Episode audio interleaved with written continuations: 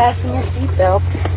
I'm taking you for the ride of your life. I'm going to show you what this car can really do. Are you ready? I am ready. Hang on. Okay. Here we go. Hold on to your butts. Go get him, kid. It might be a tumor. It's not a tumor. Not a tumor at all. As if you're going to ask me. So you can go ahead and ask me what you're going to ask me, and my natural response could be to get offended. Hey, want to hear the most annoying sound in the world?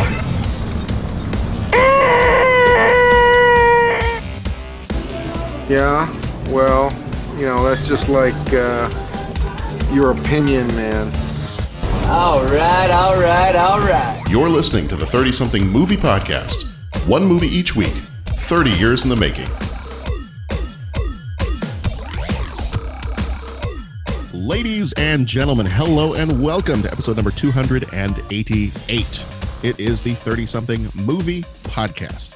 Um, I, you would think that I just downed an energy drink, but I have not. I'm just excited to be here. That's awesome, Sean. You're bringing it. it. It was it was a long weekend. We didn't have to go to work.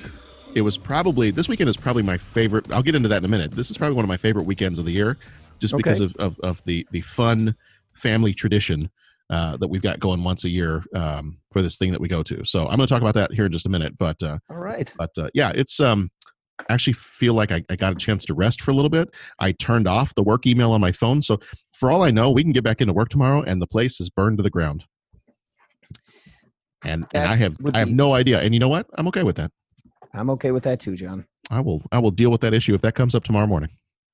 There it is. So that's where we are. So as you can already hear, of course, I, my name is John Reed. I am the host of the thirty-something Movie Podcast, and I have with me, as always, my, I don't want to call you the, the, the old standbys, because you're not the old standbys. You guys are, what, do, what do I call you? It's it's not like old faithful. It's not like my partners in crime. Should we should we do it that way, partners in crime?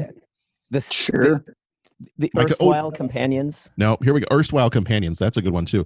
Um, co-pilots. Can we be co-pilots? I do like that. I do okay. like the sound of that. Man. I think especially for this month, it's probably got to be co-pilots. Sure, be co-pilots. Yeah, co-pilots. Okay. So my co-pilots, at least, you know, for this month, we're co-pilots. Uh, I do have with me Pat Canigallo, Bo Warmbold. Pat, how are you doing? Doing great, John. How are you? I'm I'm good. I'm good. I'm ready to talk some movies. That sounds good. Yeah, we I we... We survived the lovey-dovey month, and now we're into some fun movies. Tell us how you really feel. No, and they were some good movies. I mean, seriously, they were great movies. Oh, I know. I'm just messing so, with you because I can't. I don't. Can. I don't. And I know, and I don't want to be like making fun of, uh, you know, make, knocking those movies. No, I, I. Well, there was the one that was weird, but yeah. Anyways, we're into planes, and that's you know what I'm saying. And Bo, the Love Fest, Warmbold, how are you doing? I'm doing quite well, John. Thank you very much. Excellent. Excellent. And you? I, I'm good. I'm all good. I, I I had a great weekend, which I'm going to talk about right now.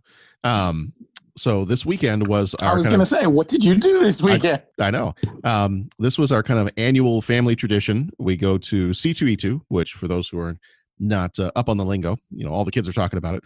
Uh, those who are not up on the lingo, C two E two is the Chicago Entertainment at wait, Chicago Comic and Entertainment Expo. So two C's, two E's, C two E two. And um, basically, it's a giant comic book show. Uh, I don't know how it compares with um, New York. I know New York has a pretty big one. I know there's or some S D C C. Other big ones.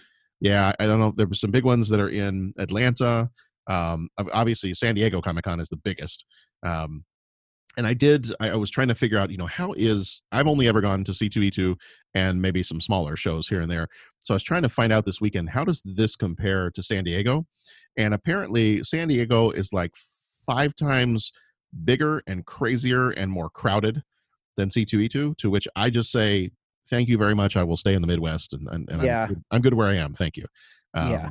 Because already that's, that's the only thing I will, the only downside to this show is particularly on Saturday. That's the day that it's busiest, and it can get a little, you know, if, if you're a little claustrophobic, sometimes it's a little tough to get through some of those aisles and, you know, look at stuff you want to look at and not feel like you're being crushed on all sides like a trash compactor in the Death Star.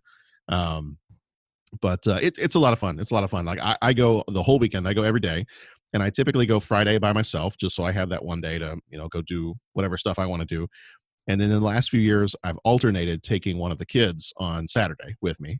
Um, tend to also go with my sibling and, and his wife. And um, we uh, and then we take the whole family on Sunday. And the whole family includes uh, my sibling, uh, my sister-in-law, my kids, my wife, and my mother-in-law. So we have a big crowd of people that go with us. And uh, I have convinced them in the last few years to all dress up. So uh, we do go in costume. It's a good time. Uh, I, I will say that my mother-in-law, she's a really good sport about it. We all typically tend to go on that Sunday as either Star Wars characters or something like that. And mm-hmm. and without fail, she is always a Starfleet officer. Well, there you go. Mm-hmm. So, which is even funnier when we walk through the Star Wars section of the show. Uh, the the Darth Vader and the Stormtroopers and all those guys in costume tend to give her kind of funny looks sometimes. Um, but this time around was it was hilarious. She went to go um, she went to go have her picture taken with a Darth Vader and a Stormtrooper in, you know, all these costumes. Of course, uh, some of these people just spend ridiculous amounts of money on these costumes, and and they look like they're straight out of the movies. Mm-hmm. And she went to go have her picture taken with a Darth Vader and a Stormtrooper, and the Darth Vader made the uh, the Vulcan salute with his hand. Oh, cool. So, so so we have a great picture of her as the uh, Starfleet officer standing in between Darth Vader and Stormtrooper, with Darth Vader giving the uh, the live long and prosper salute. That's pretty cool. So so it was a good time. Um, I went. Uh, uh, first day I, I didn't dress up at all. Second day I went in my Rocketeer costume. Um, the Rock a Hoop. Goodness sake, do you not read the papers? uh, I went as the Rocketeer, and um, Lord knows I spent enough on that costume. I'm going to get some mileage out of it. And um, did that on kind of the first half of Saturday, because it, it gets a little toasty in that costume after a while. And uh, then Sunday, we all went, and I was uh, Return of the Jedi Luke, so I had the, the black costume on. Uh, John was kind of a Kylo Ren. I think he got tired of wearing his mask, so you know he just kind of turned into a Star Wars fan that was wearing all black halfway through the day, and uh, he bought a Mandalorian T-shirt, so that kind of ended up going over his costume. And uh, Nora was the Mandalorian, so we had fixed up a Nerf gun to look like the Mandalorian's rifle, and uh, she had a she had a black costume on with uh, we had kind of painted on with some glittery paint the uh, silver parts of his armor. Um, Very cool. And then she had kind of like an iridescent purple cape that she was wearing, and had a uh, Mandalorian mask that she wore. And then Sharon was the librarian cool. from uh, the Jedi librarian from episode two. And so that was that was Very probably cool. one of the parts I was happiest about was uh, that then gave me an excuse to buy Nor- uh, to buy Sharon a lightsaber. So I did have to go buy her a lightsaber. Um, we we now have oh, matching we now have matching lightsabers. So that's. The circle is now complete. I may ask, if I may ask, are you blue lightsaber? The, are you blue lightsaber people, or are you green lightsaber people? Well, okay, so here, here's how this works. Um, the very first lightsaber I ever owned was a replica of Obi-Wan Kenobi's lightsaber, so it's blue. Um, and then I did I did purchase another okay. one uh, last year, and it was green. Because that was okay. to kind of go along with my Return of the Jedi Luke Skywalker costume. And okay. then uh, Sharon wanted a blue one because that's the color in the, you don't see it in the movies, uh, but in the comics, the librarian has a blue lightsaber. Okay.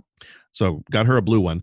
And then I really liked the design of her lightsaber. It, it that one, that model didn't exist when I bought mine a year ago. Okay. So I got a little jealous of her blue lightsaber that looked really, really cool. And uh, so I decided to then go buy myself a second one. Okay. And so I got a new one as well. So I do have a green one. I have a blue one that is not working so great anymore. I have a green one that works just fine. And the new one that I bought is actually an orange one. Oh. So mm. it, it, it looks pretty nice, especially when there's when you got the two of us together.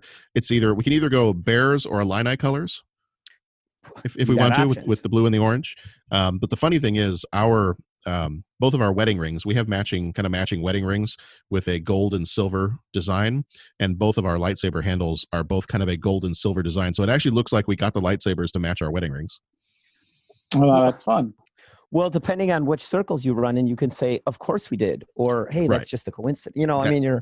That's you're the story I'm going to tell from now on: is that those well, the sure. lightsabers were intended to match our wedding rings. Right. Right. So. So yeah, so we're all very happy with our lightsabers, and and I it was it was great. You know, Sharon Sharon got stopped several times because people were like, "Oh, you're the Jedi librarian. I've never seen anybody dress up as the, the Jedi librarian before." So really? She got stopped several times and and asked uh, asked if people could take their picture with her, and Yeah, so she had a lot of fun. Wow, that's awesome. That's great. She had a great pose, too. She had it all worked out. She was going to hold up her lightsaber, turn on the lightsaber, hold it up, and then she was going to put her finger to her lips and just go, shh. Pretty cool stuff, man. Because, you know, when you're a librarian, that's what you do. So we had that's a great awesome. time. Had I a mean, great time. Between her having a one-of-a-kind costume that no one's ever seen, that's that's awesome. Yeah. That's awesome. Yeah. And I, between her. Yeah, it was really cool. Her, yeah. What was it, two years ago or last year? She asked. Yeah, she asked for the Porgicorn from the artist guy. That I was, mean, your, that your was, family's making a mark on the C two E two thing. Well, see, and, th- and that was the funny thing is that Nora asked for that sketch. I think it was about two years ago now. Um, the the Porgicorn, the unicorn porg, and so we saw that same guy at okay. the show, and we were flipping through his artwork, and he's actually done a new version of the Porgicorn. And we looked at that one and we kind of chuckled, and the guy goes, yeah, actually, it's really funny. I I, I kind of uh, did this sketch based off of a character that, that a little girl asked me to do on a free comic book day when I was at a comic book store in Libertyville, Illinois.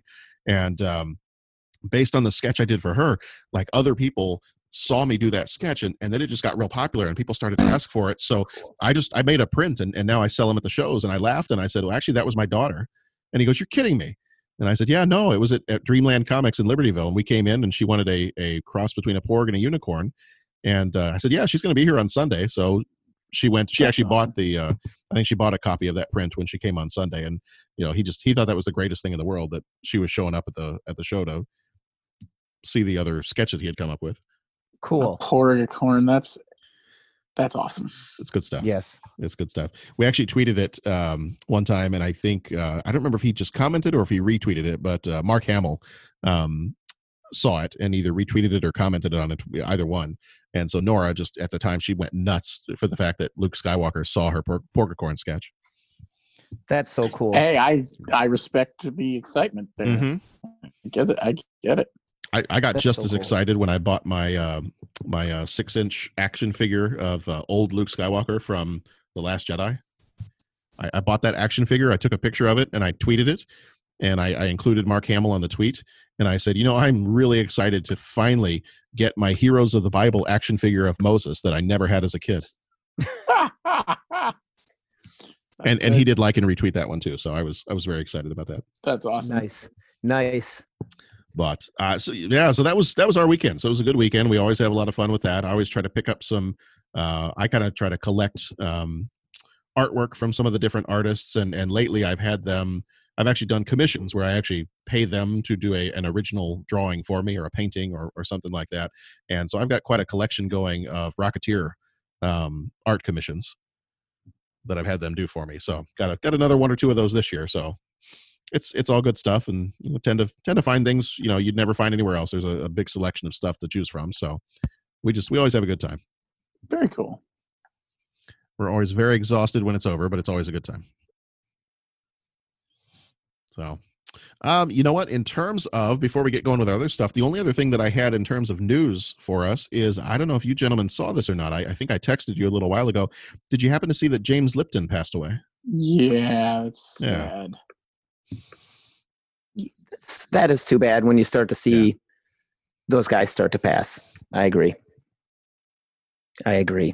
So that was, yeah. So I, I remember watching his, you know, my favorite episode of his, and I, I don't know if, if you guys remember specific episodes of it, but when he did the Inside the Actors Studio, my favorite one was Robin Williams, because you just, yeah, that was awesome. And he, you know what, as, as a host, I think it takes an extra special set of skills to be able to interview someone like Robin Williams. Oh yeah, because he's just all over the freaking place. Oh, absolutely! It's it's like it's like giving a squirrel like a, a mountain of pixie sticks and then having it sit down for an interview. Mm-hmm. And it's that was my favorite. That's probably my favorite episode of the Inside the Actors Studio. But yeah, that one was a lot of fun. Uh, do you guys have any in particular that you remember seeing?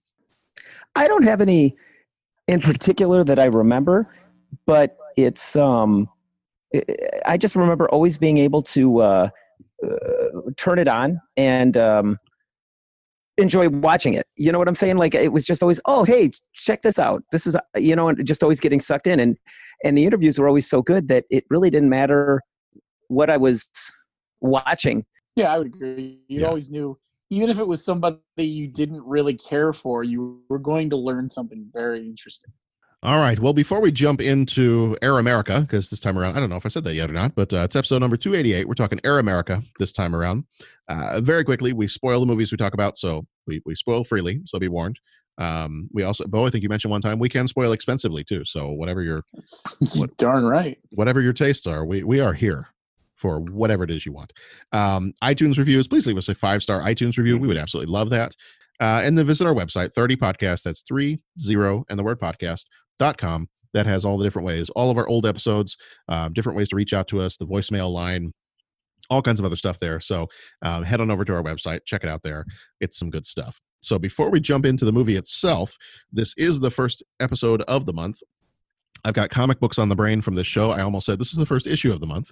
Um, I'm sure there will be many issues this month, but um, this is the first episode this month. So we are going to be doing our This Month in ninety, little segment that we do sometimes at the beginning of the month.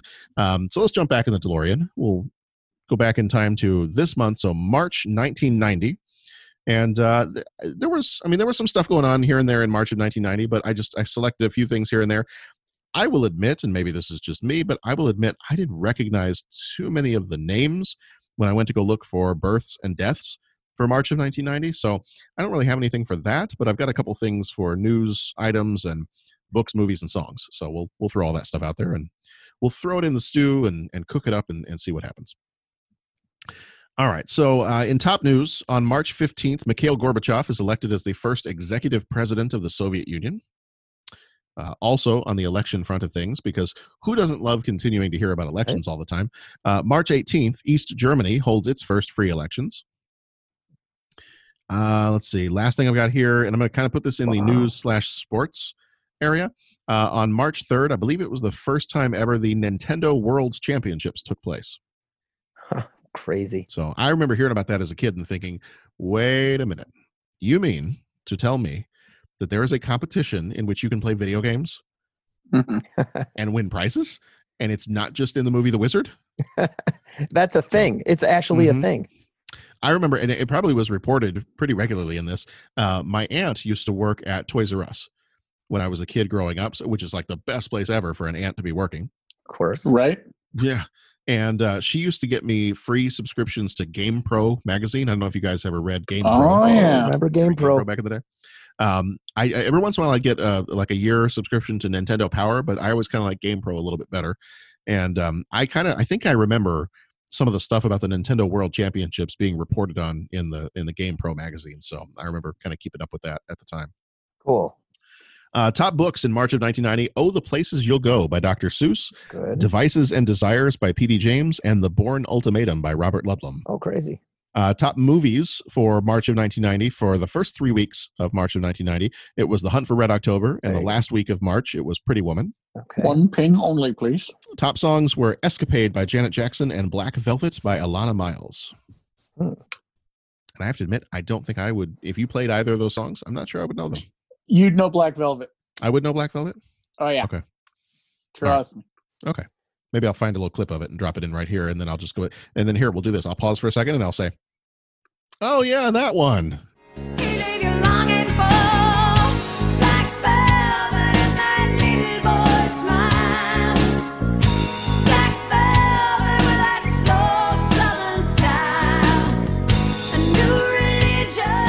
I would be honestly shocked. Okay. So Black Velvet, and then what was the other one? Uh, Escapade by Janet Jackson. All right, I'm I'm a, I'm going to put these on I the think YouTube. You mu- honestly, you might know that one too. I do. Maybe. I can call them do up you? In my head. Okay. All right.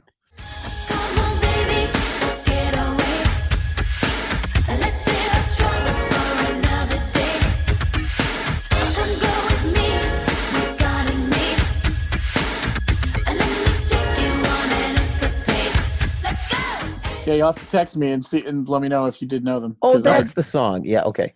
Yeah. Yeah. yeah I got a hunch. At least one of those, if not both. You could pretend right now that I'm going to do some creative editing, which I'm not going to do. And we can all just right now be like, oh, that one. Yeah. Oh, count it down? Oh, that's right. Oh, yeah. Oh, Escapade, yeah. Of course. Oh, Janet Jackson. That, okay. I, that's good. I, I thought you I thought you meant Samuel Jackson. I got confused. No, that is a totally different song. I'll just, and then I'll start saying, I'll start saying, oh, Black Escapade. Yeah, that one's great. I go. love that one. Which could also be Sam Jackson. I, I don't right. Okay, Black, what was it called? Black uh, Black Velvet Escapade. Black Black Velvet. Velvet. Yes, there you go. Black yeah. Velvet. Okay. Velvet I'm, Jones. It's it's by Velvet okay, Jones. All right, all right. We're going to get in trouble now.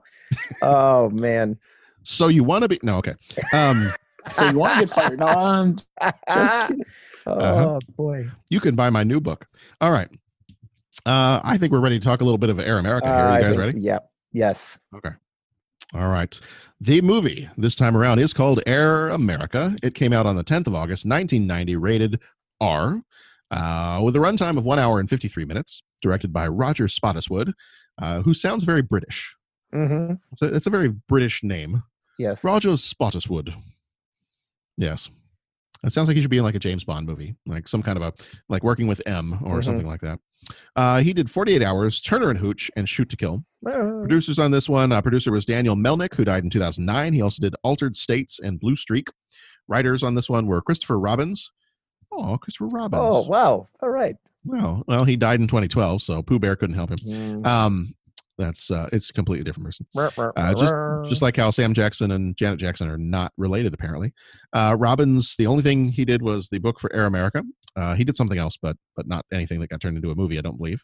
Uh, John Escow did the screenplay. Richard Rush also did the screenplay. Escow did The Mask of Zorro and Pink Cadillac, and Rush did a movie called The Stuntman. Cinematography was done by Roger Deakins, who did Fargo, Skyfall, and nineteen seventeen. I don't think we've talked since we've both seen this movie, and Bo, I don't know if you've seen it yet or not. How good was not. nineteen? How good was nineteen seventeen? Pat, I know you saw it. Yeah, I saw it. Wait, did, I, I missed it. Were you asking Bo how good nineteen seventeen, or was that no, a no, gen- no, no, no? Bo hasn't, Bo seen, hasn't oh, seen it. I understand. So I'm, I'm asking you. I'm asking you. How good was nineteen seventeen? And Bo hasn't seen it. Okay, no. I okay. I'm non spoilers.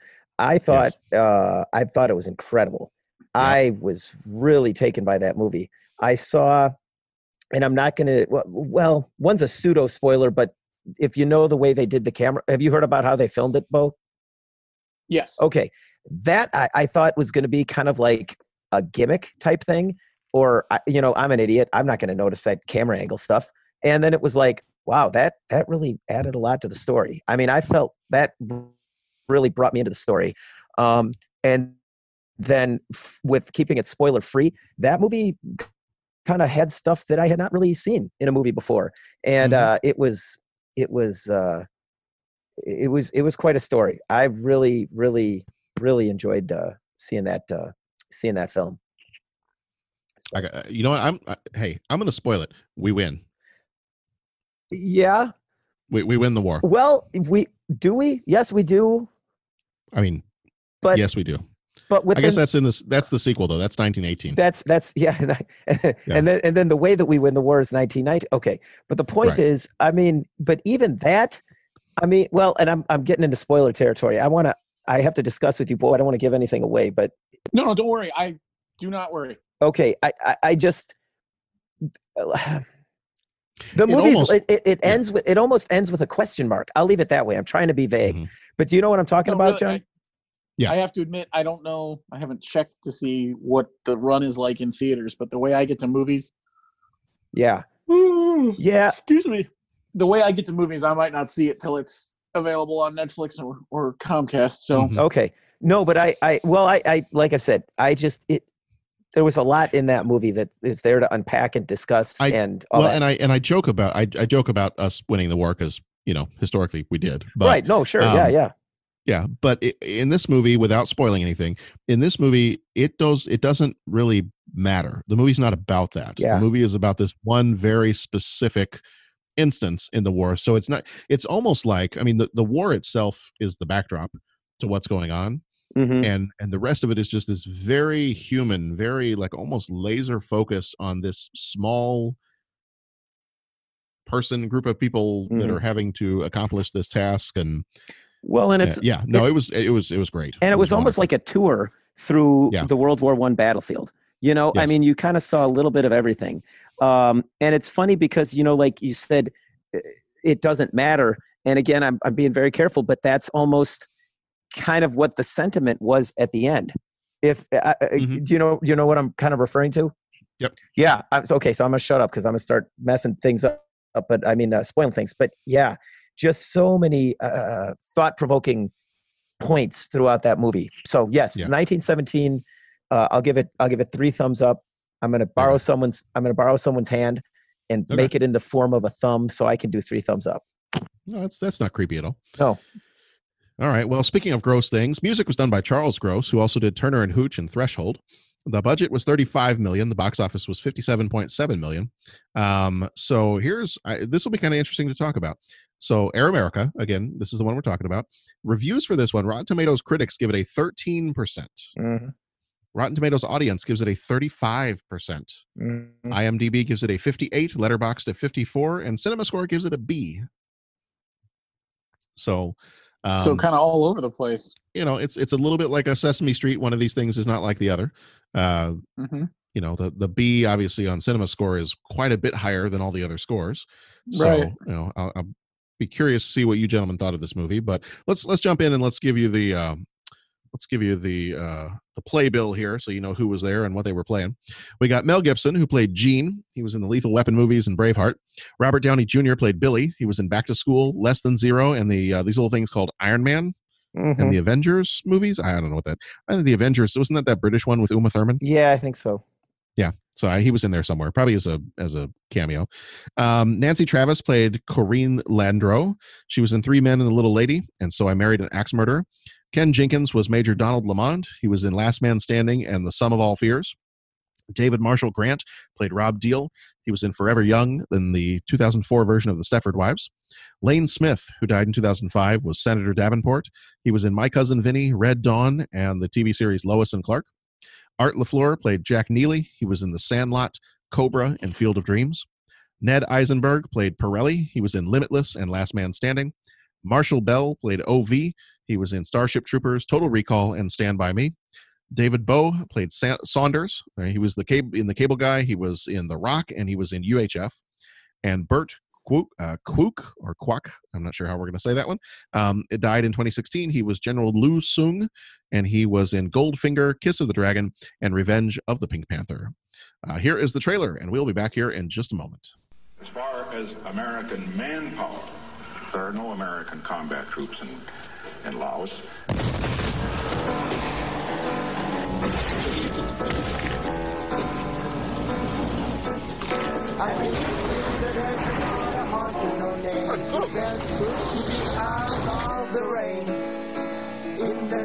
See, I put us here, but the map doesn't show a town here. Well, then I guess we're not actually here. And we don't really run four hundred flights a day out of here, or ship one hundred tons of cargo, medicines, weapons. Why are they shooting at us? Because they're unfriendly. Why is everyone so unfriendly? Well, they haven't got to know us yet. I don't want to crash twice in one day. Don't worry. I crash better than anyone I know.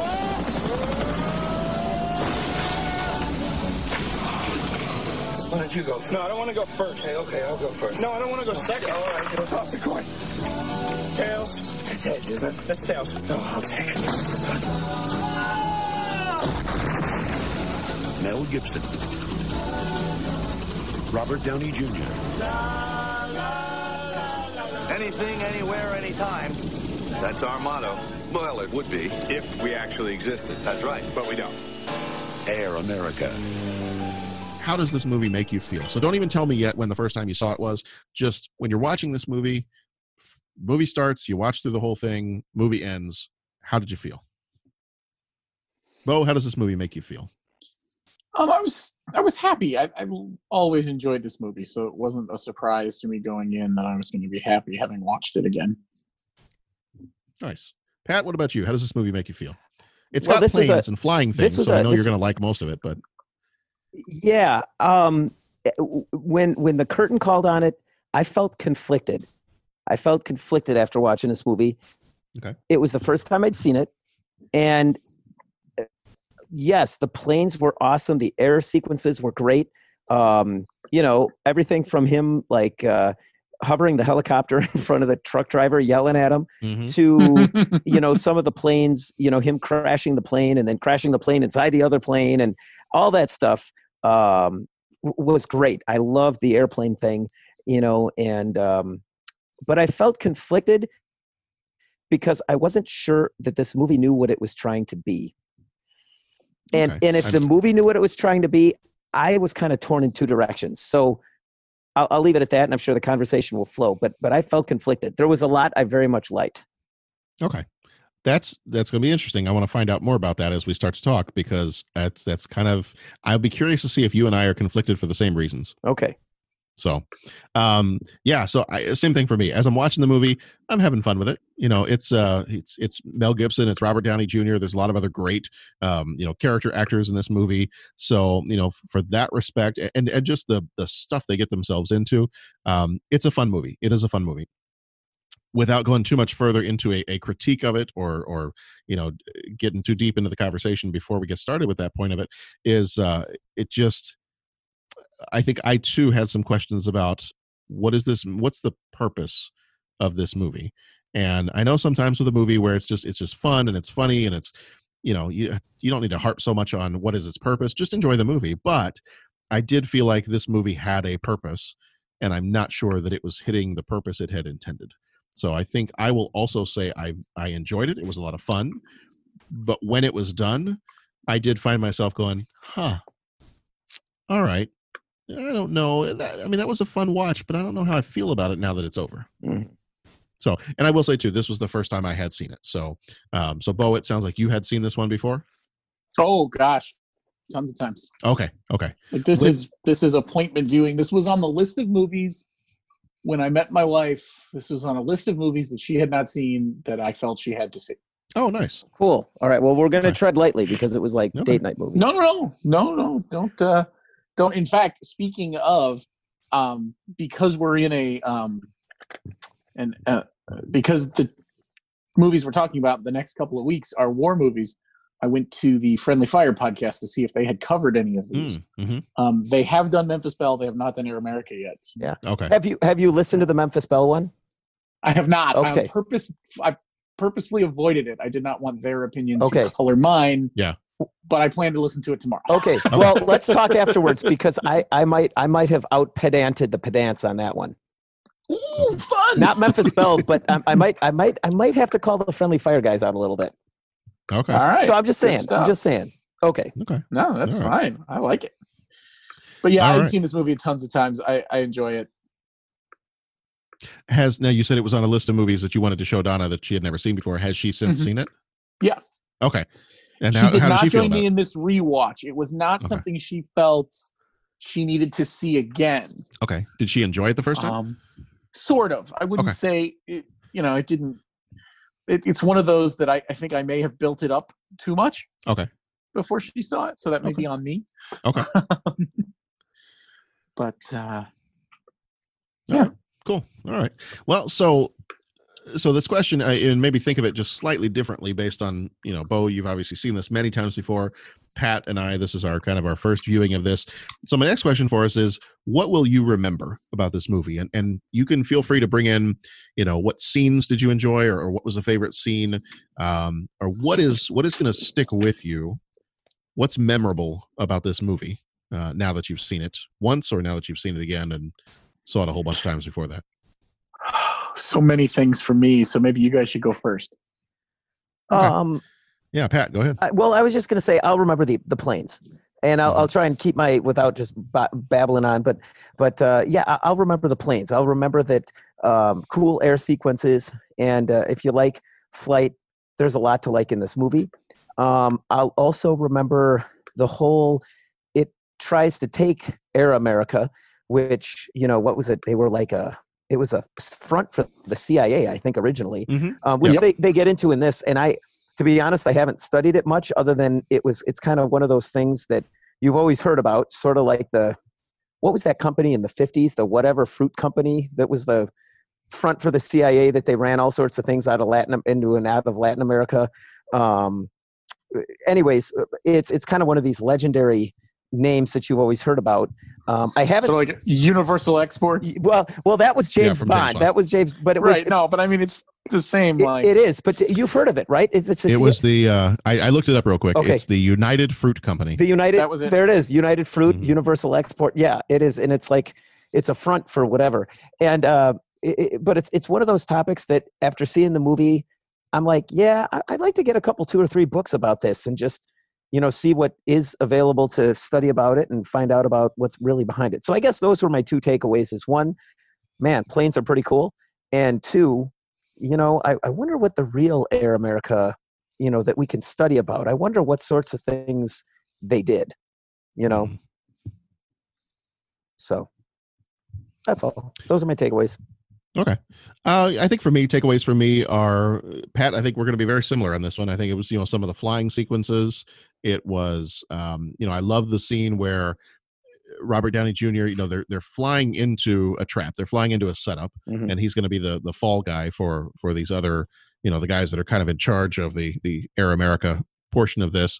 And um, as he realizes that, He he's running out of fuel and he's got to land somewhere. And that whole segment where he lands and kind of crashes himself into his previous wreck, mm-hmm. um, you know, just, just to hide his plane so they can't find him. I thought that was great.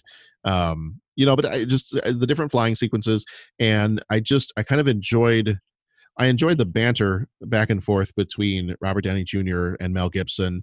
And, and really, you know, this is, this is typical Robert Downey Junior character. I mean, he's, I don't know that I want to say he doesn't have a huge range, um, but you kind of know. I mean, I do feel like sometimes you kind of know what you're going to get with mm-hmm. a Robert Downey Junior character. It's it's going to be pretty similar.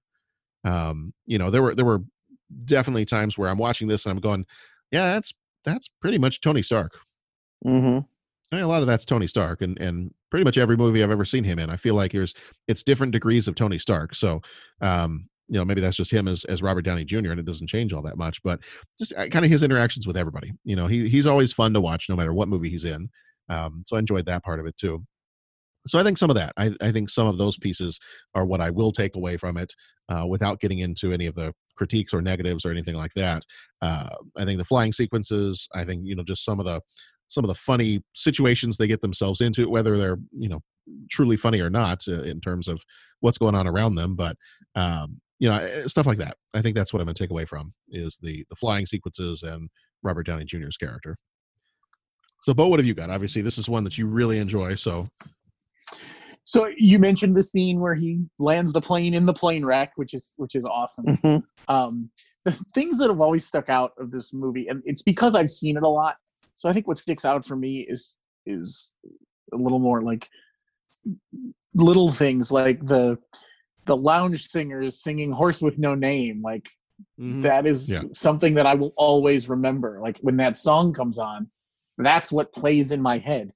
Um, when you first get to Laos and they, they sort of show you the the what these people are doing, and they show you dropping, they show them dropping the um, the pigs out of the back of the plane and the parachutes engaging and all the squealing of the pigs flying through the air. Yeah. That has always cracked me up.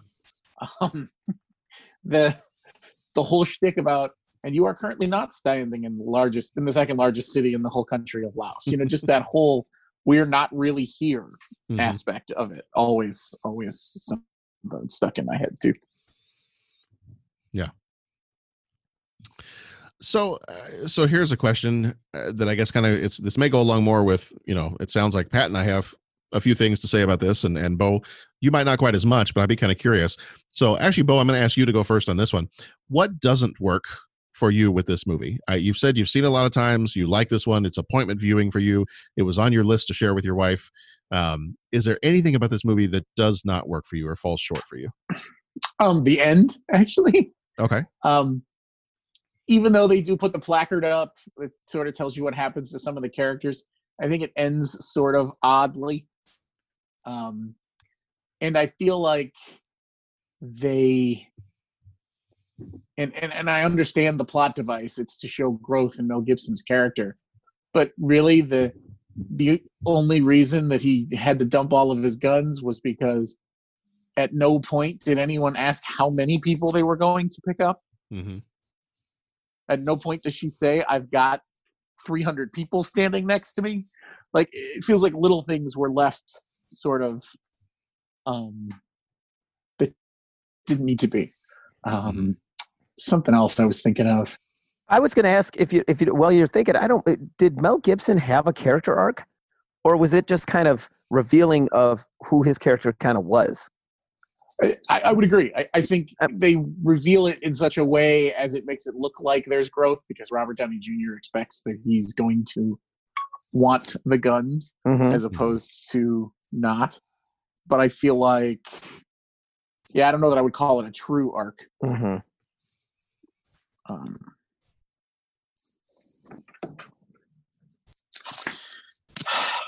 there's something else, but I'm not going to. Oh, the whole, the fact that Nino, the restaurant guy, um, was in on the the whole opium deal. Like, I don't think he needed to, it was an extra guy.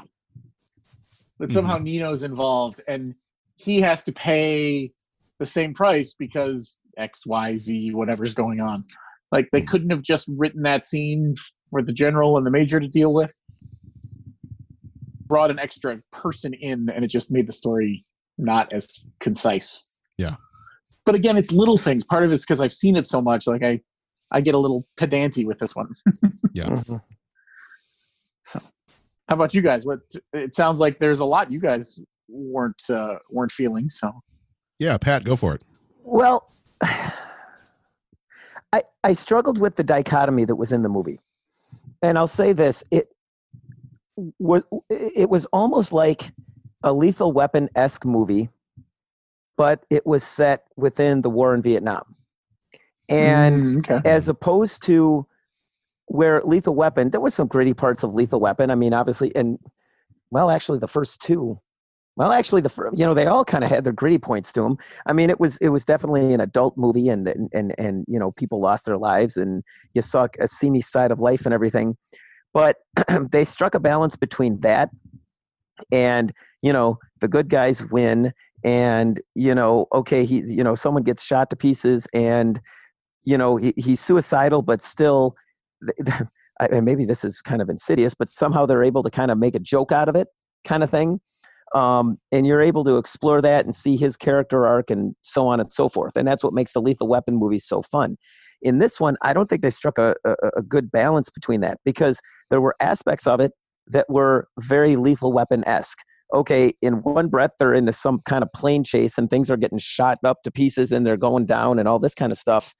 And then in the next breath, they're all sitting there getting drunk because they're, you know, this life they're living is taking such a toll on them. And he's, you know, shooting up the, you know, he's shooting up his uh, mini golf course, you know, because, you know, this guy's burnt out. And then they lost another friend. And it's not like, oh, shucks. I mean, they're visibly uh, upset by that. And then you get, okay, there's the guy running the drugs, and, you know, that, you know, in one breath, they make that general guy kind of, he's the real mustache twirling bad guy, like right out of Lethal Weapon. Who, don't forget, wants a Holiday Inn. Wants a Holiday, yeah. yeah. And then, so you got the humor, but in the same token, you know, you've got this underpinning of this, this is all set within Vietnam. And, you know, I, We've we met. I mean, all the movies have come, so it's it's not like it was just party time. And so I think it kind of falls a little flat, because we're setting this rip roaring adventure and yeehaw, well, right in the middle of the Vietnam War, and it, it's kind of if and and then they show, and that's the thing, they don't go full on Lethal Weapon where it's like a fun adventure, or even, you know, whether you thought it was a good movie or not, Flight of the Intruder, where there's some serious undertones to that movie. They've got the humor and the, you know, right up to the end where, oh, doggone it, all right, bring the people on board, I'll throw the grenade into my gun running and all this kind of stuff, and off we go, and what the heck. But then you juxtapose that with these guys are all sitting around, they're not healthy, they're not all right in the head, they have very poor outlooks on life.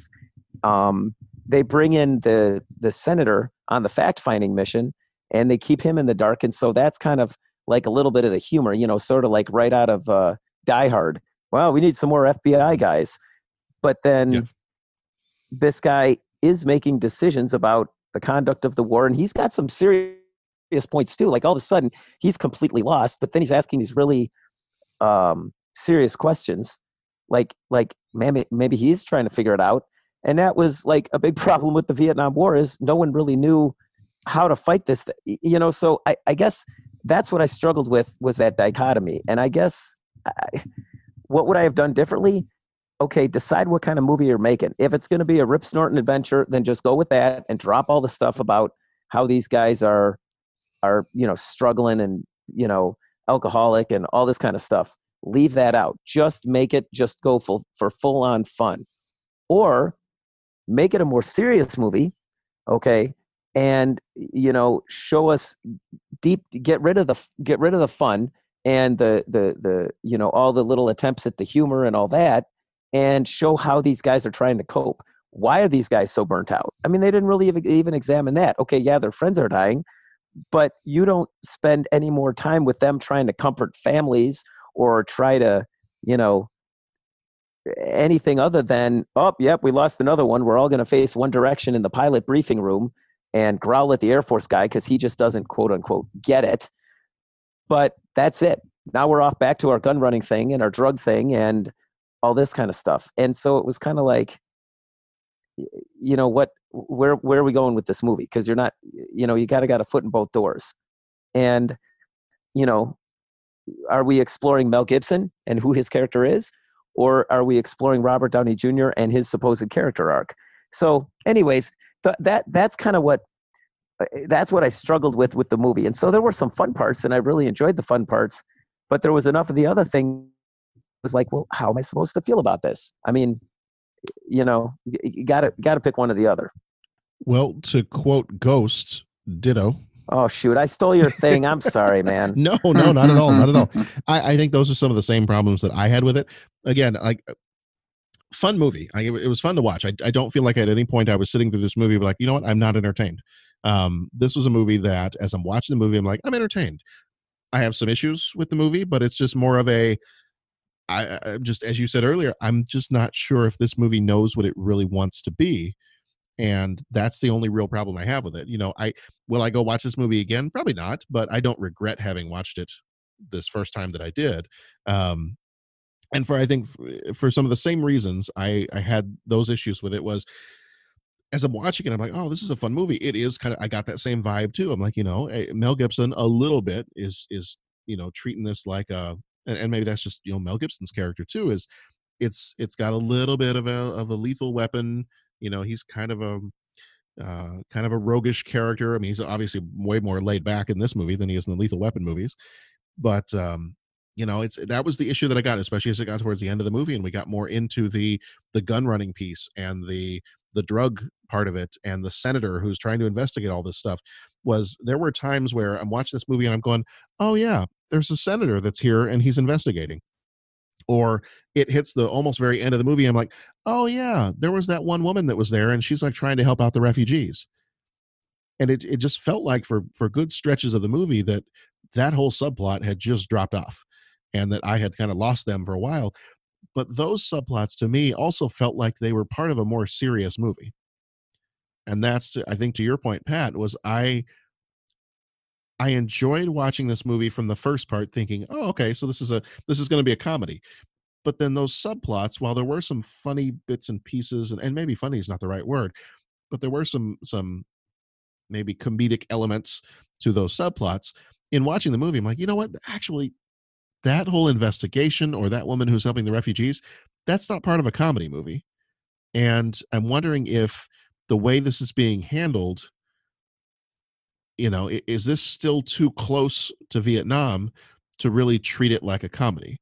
Now, part of my part of my bias in this, and you guys know I've said this before, Good Morning Vietnam is one of my favorite movies of all time. And I think that Good Morning Vietnam, if you in the eighties, which still is, is not that far removed from Vietnam, if you in the eighties are going to make a movie that gets to the serious aspects of the Vietnam War while also bringing in some humor the way Robin Williams does, I think that movie does it perfectly. I can't think of anything about that movie, at least for me, where that movie misses the mark with being able to balance those two things. I did feel like a few times, especially as it got to the end of the movie, I didn't really notice it so much while I was watching it, but when I got to the very end, Um, the, the ending was a little weird. The ending was a little quirky. And I felt like there were some times where I was sitting there going, wait, hold on a minute. I feel like I don't know whether this was supposed to be a a slightly more serious, inspiring take on somebody bucking a corrupt system and saving people in the end, instead of, you know, going in with the with the rest of the people that are just trying to make the money. And or was this meant to just be a comedy the whole time? And I don't know. So it just, I don't know. It just, I, I got that weird vibe when I got to the end of the movie that I was just like, I, I just felt like I wasn't entirely sure purpose-wise what I had just watched. Again, still entertained by it, but I just kind of, I got that kind of weird feeling of, I don't know if this should have been, maybe this would have worked better if it had not been treated so much like a comedy. That if you had made this a serious investigation of what was going on with that, I actually would be more curious to see that now. Um, like you said, Pat, I'd like to go find a book about the real Air America and find out more about it, because at the end, when they do put up those uh, those kind of title cards at the end of the movie and they tell you what happened to everybody after all this, mm-hmm. it, I, I'm I'm watching that and I'm going, well, wait a minute, are these the people's real names, and and is this really what happened to these people, and is or is this like the end of Animal House when they're telling us that, you know, right. Senator and Missus Blutarski are, are now living happily ever after, and um, so, and then I tried to go look it up real quick. Um, and from what I could find is none of the characters' names in here are the same as the actual people that were involved mm-hmm. in Air America. So it's a weird, I don't know, it feels like a weird mixture of, we're trying to uncover a piece of history for you, but we're also kind of making fun of it at the same time. Mm-hmm. Yeah. And, and maybe, maybe that's, I don't know, maybe I just, maybe I'm not reading that right, but that's just the vibe I got after watching it. Yeah, and you know, I mean, and and we might it might be a little bit asking too much to say have a comedy, because you know I think of like Hot Shots as a comedy. I, I think like a Lethal Weapon has humorous elements to it, but it's an action movie, and I think that's I mean, it, I I wouldn't even say hey go full on comedy. I would just say focus on that, drop the subplot of of all that serious thing. Have the drug guy, you know, have the drug guy, but. you know, uh, the, the general, but just, you know, you're even kind of led to believe that some of those guys were running those things. Like make it, make it a struggle between, I don't know, make it a struggle between the pilots and that general, something like that. Like drop all the, the, the subplots that bring in a little bit of that serious, because as soon as that's there, it's like, I, I don't know that I should be necessarily enjoying that, you know, go, go more like what Lethal Weapon did, or, or on the flip side, just, you know, rein in some of the humor and light banter things and explore uh, a, a little bit more of the, you know, that these guys were losing people and, you know, there was some death and, you know, they're really struggling with it. Show a little bit more of that psychological effect of war and, and really do that justice. Again, I'm going to point to Flight of the Intruder. I don't necessarily think that the, the Flight of the Intruder is, you know, you know, necessarily like a five-star Academy Award-winning film, but I think they, they do a little bit of justice to the topic matter because, you know, there are some there are some moments in that film that you could chuckle at, but there are some very serious moments in that film as well, and it it, it at least kind of does it justice, you know. Mm-hmm. Um, There's, you know what, and that's, now that you say that, the one time that I did during the movie, the one time that I did kind of almost get knocked out of. knocked out of the movie for a moment and realized that something felt a little off to me was when they're in their briefing room and they mention that one of the guys has died and the guy's talking and Mel Gibson turns around. He says, hey, you know what? Can you take a break just a minute from telling us to be quiet so that we can have a moment of silence? And mm-hmm. It was kind of in that moment that I was like, hey, that's a great line. And hey, he's, they really, these guys really care about each other. And, and it's, it's a brotherhood of pilots. And it, But in the midst of the rest of the movie, it, it almost knocked me out of my watching experience for a minute. I was like, oh, they're they're serious. Like they're, they're actually mourning this person. I and I felt up to this point that this was just kind of a happy-go-lucky kind of deal here. And so I don't know. It it it was a, it just felt like it was a little bit off balance for me. Yeah. And and why would you assume that the Air Force guy is, I mean, clueless? And why would you assume that the head Air Force guy is kind of like in on all the drug deals? And I, I mean, it's just too, it's kind of like they went with the cardboard cutout kind of, you know, I mean, I mean, that guy that was wore the glasses and was kind of the assistant, he was sort of like the guy in uh, Good Morning Vietnam, you know, uh, not Lieutenant Dan, what was his name? And if you do, and yeah. if you do, hello, I'll have you know that Time Life is considering that guy publishing yeah. two of my jokes. It was like, just, yeah, yeah. So anyways, again, I don't want to take too much of a deep dive into to, to going after the movie, but I, I just think it was that dichotomy that kind of threw me off a little bit. Yeah, you're thinking of Lieutenant Steve. Lieutenant Steve, that's right. Yeah. Lieutenant Steve, Lieutenant Dan. I, yeah. I, I can see them. Yeah. They're all lieutenants, so, you know. Yeah. Hmm. Actually, Planes are pretty cool, mo- though. This, this movie kind of made me want to go back and watch Good Morning Vietnam again. Yeah. Sure. You know, and I think Good Morning Vietnam works so well because, I mean, there were some... Really, I mean, I, I suppose you could call it a comedy, but that being said, it wasn't so much a comedy to, in my eyes. It, it was almost like a serious movie about a comedian. You know what I'm saying? It was a, well, I mean, because it, it really is, it really is a drama, and I yeah. think that's what it does so well. And I think that's why a lot of people look at that and they say that that was really one of Robin Williams' first major, um, if you want to say, like, mainstream roles, as opposed to being a comedic role, mm-hmm. because. It's it really is a drama, and it really kind of the the heart of the movie is there, and you know exactly what this movie is about.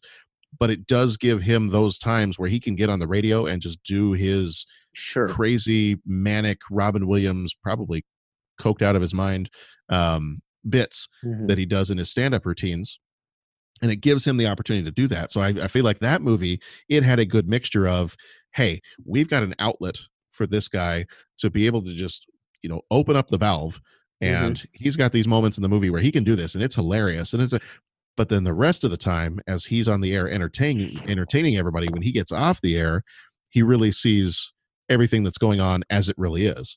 Right. And I felt like for this movie, and I, and I know part of it too, that one of the reasons I'm, I'm comparing these two is I think that when they were making this movie, they ended up comparing the two as well, because I know when this movie first was getting developed and filmed and everything else, they were trying to do it in nineteen eighty-five, and they were trying to do it as the first, I, I believe the the writer or the director or whoever it was um, said, I want this to be the first comedy about the Vietnam War.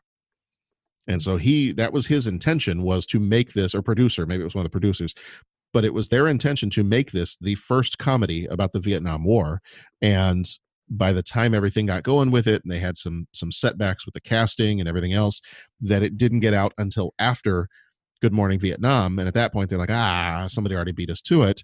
Somebody already did a, a movie about the Vietnam War that was really funny. Um, and so I think it ended up kind of getting pushed back a little bit to a couple of years after Good Morning Vietnam. But so that was one of their intentions. E- even if we don't see this as a pure comedy movie, that I think was in the back of their minds, that they wanted to kind of take something and make it a lighthearted look at a piece of the Vietnam War. But I think it, I, for for me, at least, just this one, while entertaining, I just I feel like the heart of this movie doesn't really know what it wants to be about. So yeah, that's what I got. Yeah, man. So, Bo, I, I'm hoping we're not uh, we're not like destroying one of your favorite movies. We're just no. yeah, but. Not at all. And, okay. Yeah, I mean, and like I said, I I mean, I'll probably watch it again. You know, I mean, uh, mm-hmm. you know, and, and maybe, you know, it's always, you watch something once and you run the risk of remembering it kind of not as it was, but, you know, you can kind of fill in the gap. So maybe I'll, you know what I'm saying? I I, I, I will definitely watch it again. And I mean, the plane sequences were great, and, mm-hmm. and it was great characters and actors and all that kind of stuff. So, yeah. All right, I got one question left for us here, and then we can go on into our, our three questions. Then we have a three question segment. Um, my last question for you here, and this is to kind of get at the characters themselves in this movie. Um, in terms of the characters themselves, so don't think about the actor, think about the characters that you watched in this movie. Um, which of these characters would you want to go grab a burger with, or a cup of coffee, or, or whatever you want? But I think at the time I wrote this, I was thinking burgers. So if you're going to go sit down and have a burger with somebody and talk with that character, who would it be? I'd probably go with the I'd probably go with the uh, the the the uh, aid worker, just because she seemed to be the most down to earth. The other guys, yeah, I, I don't know, I don't know. Be kind of hard to. Uh, they seem like a rather insular group. You know what I'm saying? So I want to hear Billy Covington's other stories. Yeah. I mean, he was suspended. We saw the one thing he did, right? We saw the helicopter yelling at the trucker. But there's more to that guy. Like, he sabotaged other things. I think those stories would be worth a burger. Good point. I, if it was actor now, see, as I'm, as I was thinking about this, I was like, oh, you know, the one actor in this movie that I'd sit down and have a burger with, I always loved uh, Lane Smith's Perry White when he was in the Lois and Clark T V show. Um, just, I, it was probably one of my favorite characters in that whole show, and I loved his character as the lawyer in My Cousin Vinny. Um, you know, so related to that stuff, I probably would have picked him. The one that I think would have probably the most fun stories would be, and I don't remember the guy's name. I was trying to look it up real fast. I do not remember his name. Um, do you remember the name of the guy? Uh, maybe they didn't mention his name. The guy who was helping uh, do some of the drops, and actually when they did one of the first drops, he fell out of the plane. Oh, yeah. Yeah. Yeah. Yeah. Yeah. And I couldn't even tell. Like, part of me couldn't even tell. Did he do that on purpose just to freak out Billy? Yeah, I think they were hazing it. It's possible. Okay, that's that's what I, yeah. I figured. Yeah, that's what I figured. But I that guy's if and if that's true, that's the assumption I was going off of. If that's true, that guy is hilarious. That that guy was willing to jump out of a plane just to haze somebody, just to give the guy a hard time. And like I feel, and, and he's half the time he's just sitting back there, just waiting for somebody to tell him something. The stuff that guy sees. And the stuff that guy has probably done, I, I would be, I would, that's, and I'd buy the guy a burger, you know, just to sit down and hear some of his stories. Yeah. That was a cool scene. Because I tell you what, I'm not jumping out of a plane. I don't care how much I'd get a laugh out of somebody. Coming from the guy that jumped out a window. Yeah. See, win- windows, windows and planes, that's, that's very different. Okay. Yeah. Like, I mean, I will, I'll go to Florida and I'll visit NASA headquarters, but I'm not going up in a space shuttle and, and, spacewalking or anything. Mm-hmm.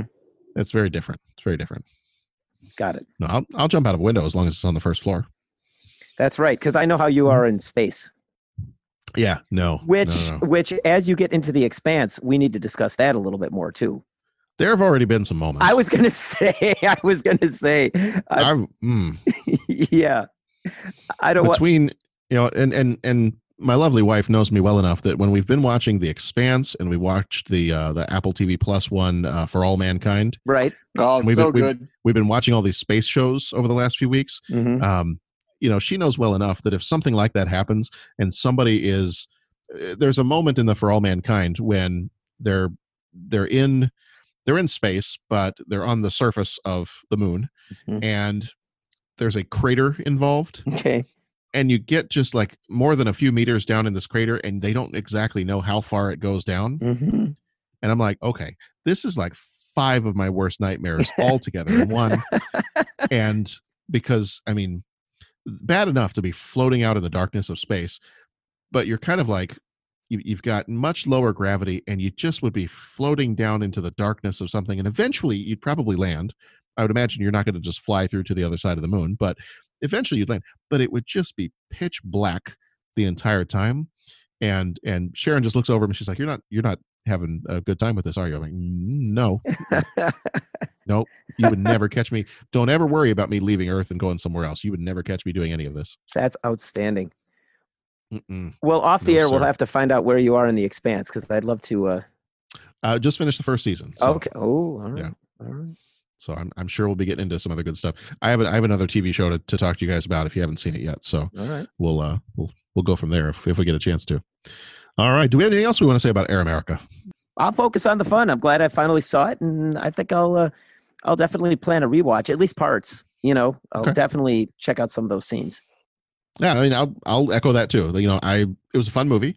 Um, I, I definitely had a few issues with it, but that didn't stop it from being a fun movie, and I was entertained when I watched it. So I'm I'm good with this one. Right on. There we go. Uh, so very, very quickly, before we go into our three questions, um, if we were to give this movie a rating out of five uh, parachuting pigs, how many pigs would you give this movie? I'm gonna, for me, I'm gonna give this one a three. You know, I was entertained, but I did have some problems with it, so I am gonna give this movie a three out of five parachuting pigs. What do you say, Bo? I'll, I'll say four. Okay. I enjoyed it. It's something I come back to on a regular basis. The music is good. Um, and it's a story that I enjoy in general. Yeah. The parts I liked, I really liked.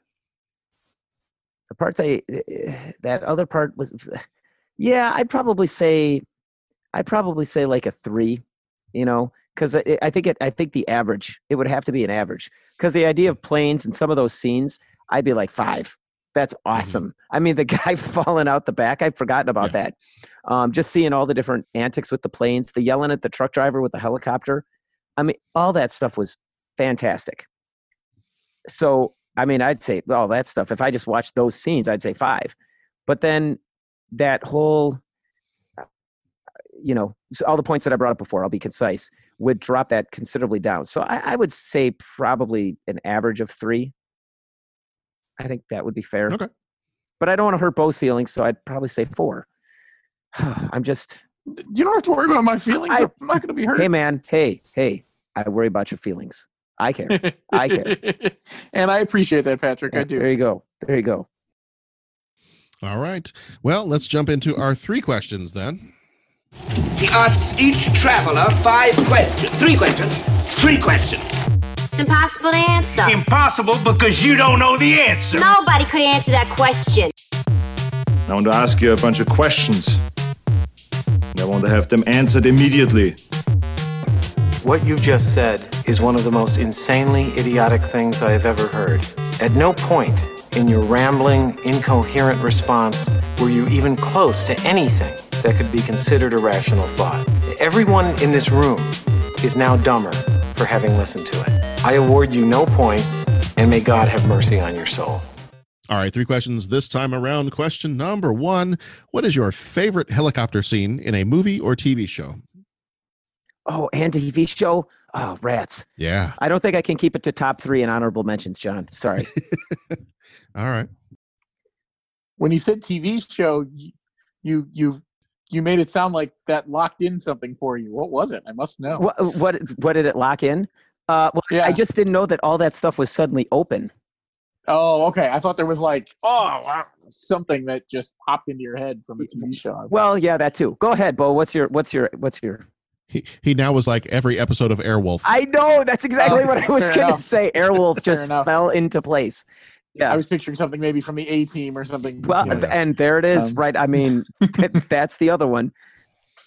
Um, mine is Die Hard. I love that chopper scene with jo- Agent Johnson and Agent Johnson. Mm. Just, and it's not, you know, it's the whole Agent Johnson, Agent Johnson thing. It's that the older Agent Johnson gets sued because he's, it's like he's back in Nam, and the younger Agent Johnson goes, I was four, or I forget the line. Yeah, exactly. That was. Basically, he says, no, I was not in Vietnam. And it was just, something about it, that scene will always stick in my head. Mm-hmm. As just, and because they're just about to just get wasted. Yeah. And even, you know, the last line at the end, I think we're going to need some more F B I guys. Yeah. You know, just that whole thing involving that helicopter is just too good.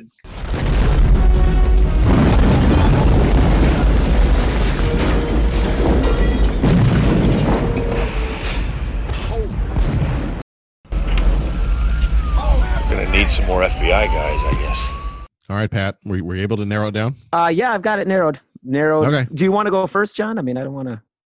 I mine's easy. Well, I kind of easy. I did have one that I had considered as a close runner-up, um, and that is any of the scenes towards the end of Terminator two.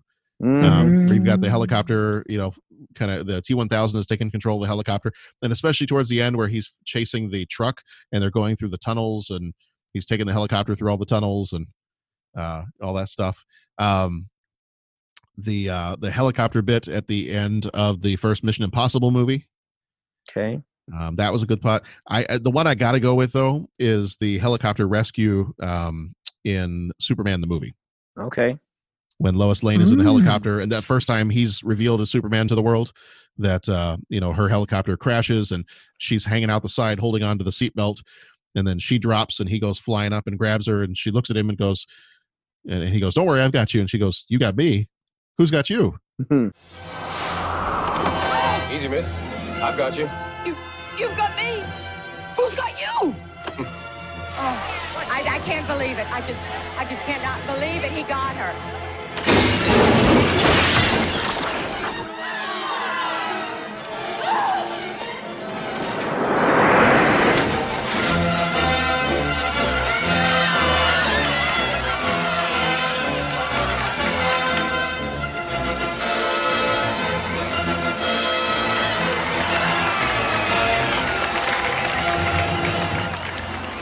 That whole scene. That'd be my number one.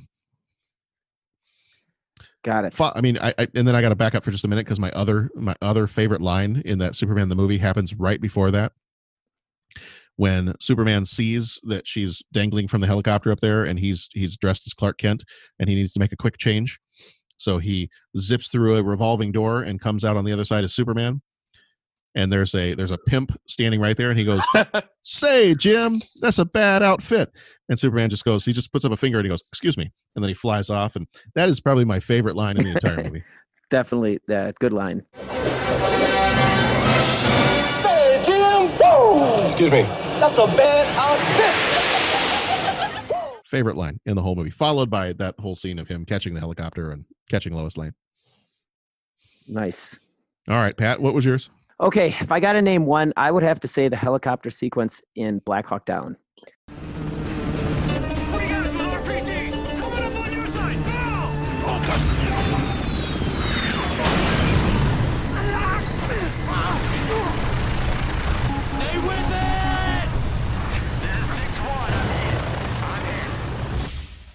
Six one is hit. He is hit. Walcott's bird is hit. Mm, I, that's a good one. I mean, it's, uh, I'll tell you, it's uh, as much as you would ever get a chance to see, you know, you'll, you, they're never going to tell you exactly what that, and I believe it's the one hundred sixtieth uh, Air Regiment or Special Operations. You know, they call them the Night Stalkers. They're the ones that fly all the special op, special operations guys. And I mean, you get a little glimpse of what that's like. And, uh, you know, you got the Blackhawks and the little birds coming in, and the guys riding on those uh, benches on the sides. And these guys, you know, they they basically land on top of a building, and these guys jump off. And then the uh, the Blackhawks come in and they fast rope.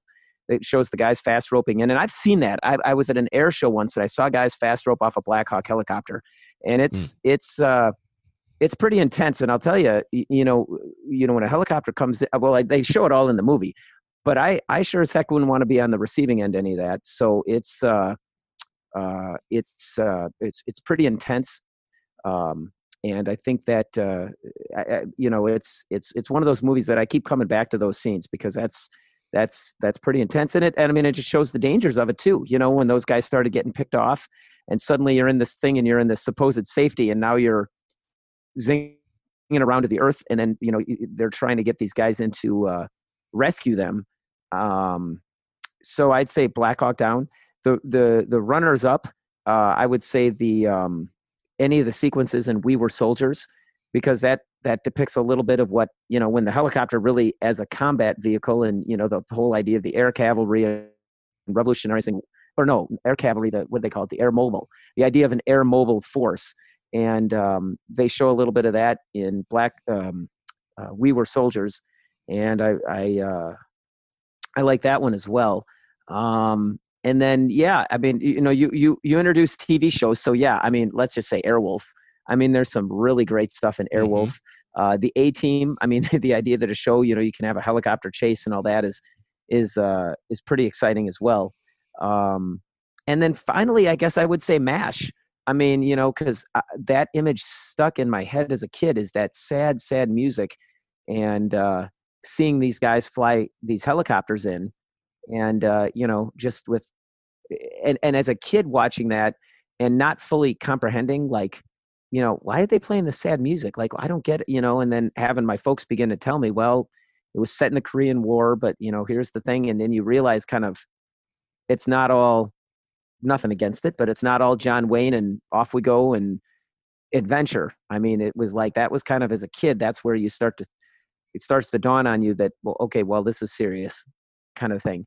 Um, so I, I would say that you asked for one, I gave you five, but uh, I'd say those are the, you know, the, the top little helicopter things. But I, I'd say the number one was uh, the launch sequence in Black Hawk Down.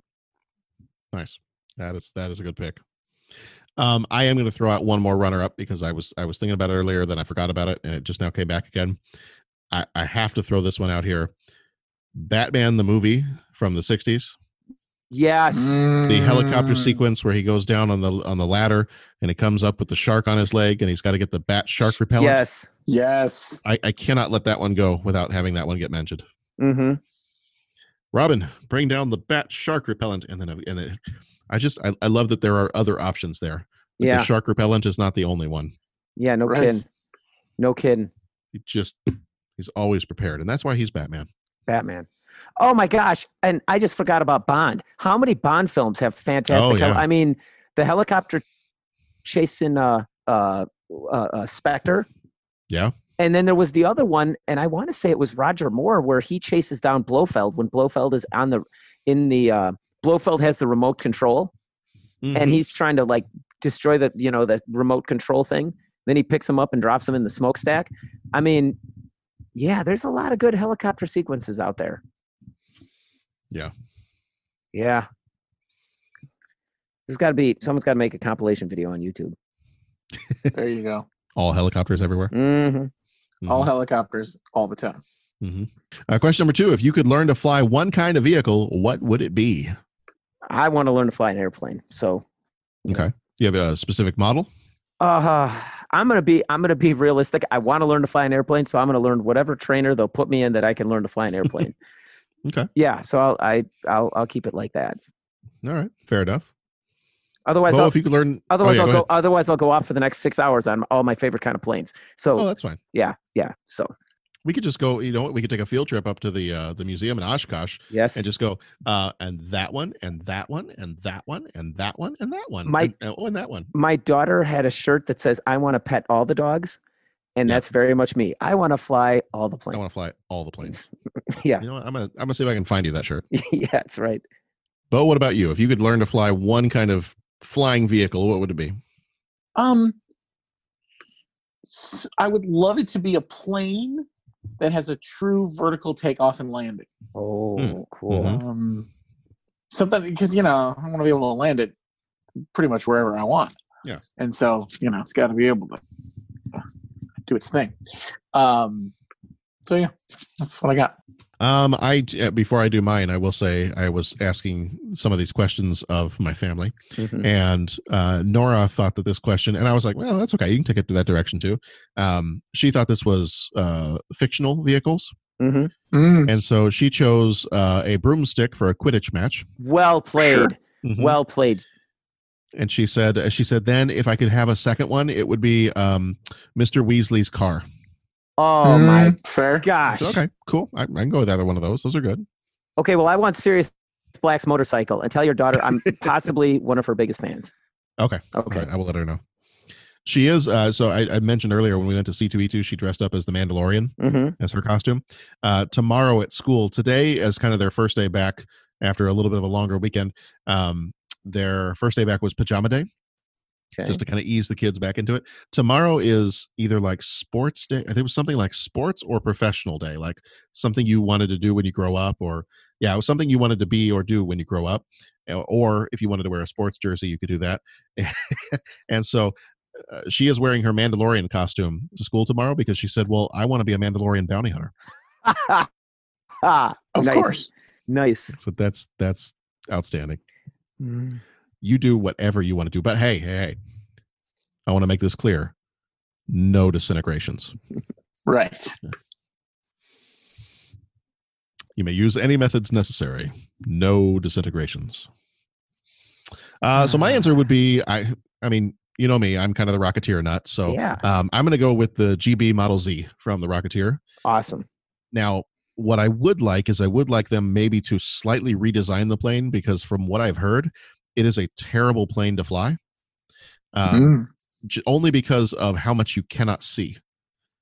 Like uh, because, because of where the cockpit is positioned, um, more towards the back of the plane.